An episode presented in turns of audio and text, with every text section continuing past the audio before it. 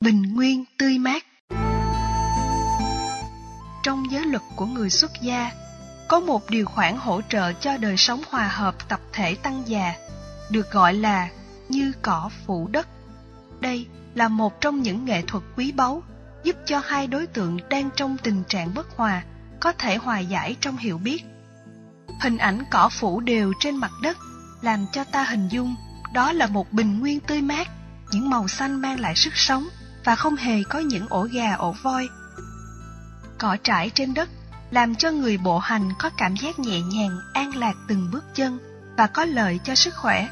Bác sĩ vẫn khuyên, ta nên đi bộ bằng chân không để tiếp xúc với khí nitơ và cỏ, tạo ra dưỡng chất tốt.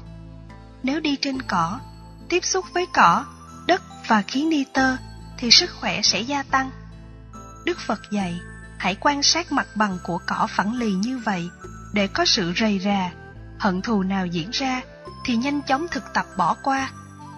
Lúc đó, không còn đặt vấn đề ai đúng, ai sai. Cách thức đặt vấn đề ngã hóa đối tượng theo sự hận thù sẽ tan biến. Tiến trình của sự hóa giải hận thù được thiết lập và đem lại an lạc hạnh phúc cho đời sống cộng đồng. Khi tăng đàn, đã làm phép yết ma, tức là biểu quyết tập thể, chấp nhận giải quyết vấn đề tranh chấp bất hòa giữa hai bên trên tinh thần ngã hóa đối tượng. Từ đó về sau, nếu ai còn khơi gợi lại chuyện cũ để tạo ra mối hiềm khích trong quan hệ, thì người đó sẽ bị lỗi nặng. Đức phật đã dùng nhiều phương pháp tạo dựng một cộng đồng hòa hợp. Trong đó, tất cả những gai góc của cảm xúc, sự cá biệt và bản ngã trong các mối quan hệ con người đều được san bằng để không ai bị tổn thương. Trải cỏ trên đất là nghệ thuật hóa giải hận thù rất hay nếu áp dụng phương pháp này trong các mối quan hệ xã hội thì rất hữu dụng.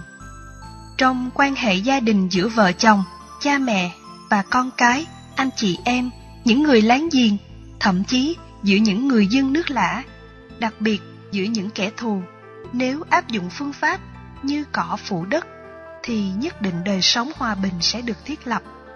Có thể do quán tính của mặc cảm hay thành kiến được gieo trồng lâu dài ta cảm thấy rất gượng ép, khó chịu khi áp dụng phương pháp này. Nếu nỗ lực làm một cách có ý thức, thì sẽ thấy rằng đó là nhu cầu cần thiết cho đời sống. Thực tập như cỏ phủ đất trong tình huống bất phân đúng sai là đang gieo trồng hạt giống dược sư, tức là thầy thuốc trong tư duy, hành động, lời nói, cách ứng xử, vân vân. Các hạt giống dược sư này có thể làm cho con người đạt được ước nguyện.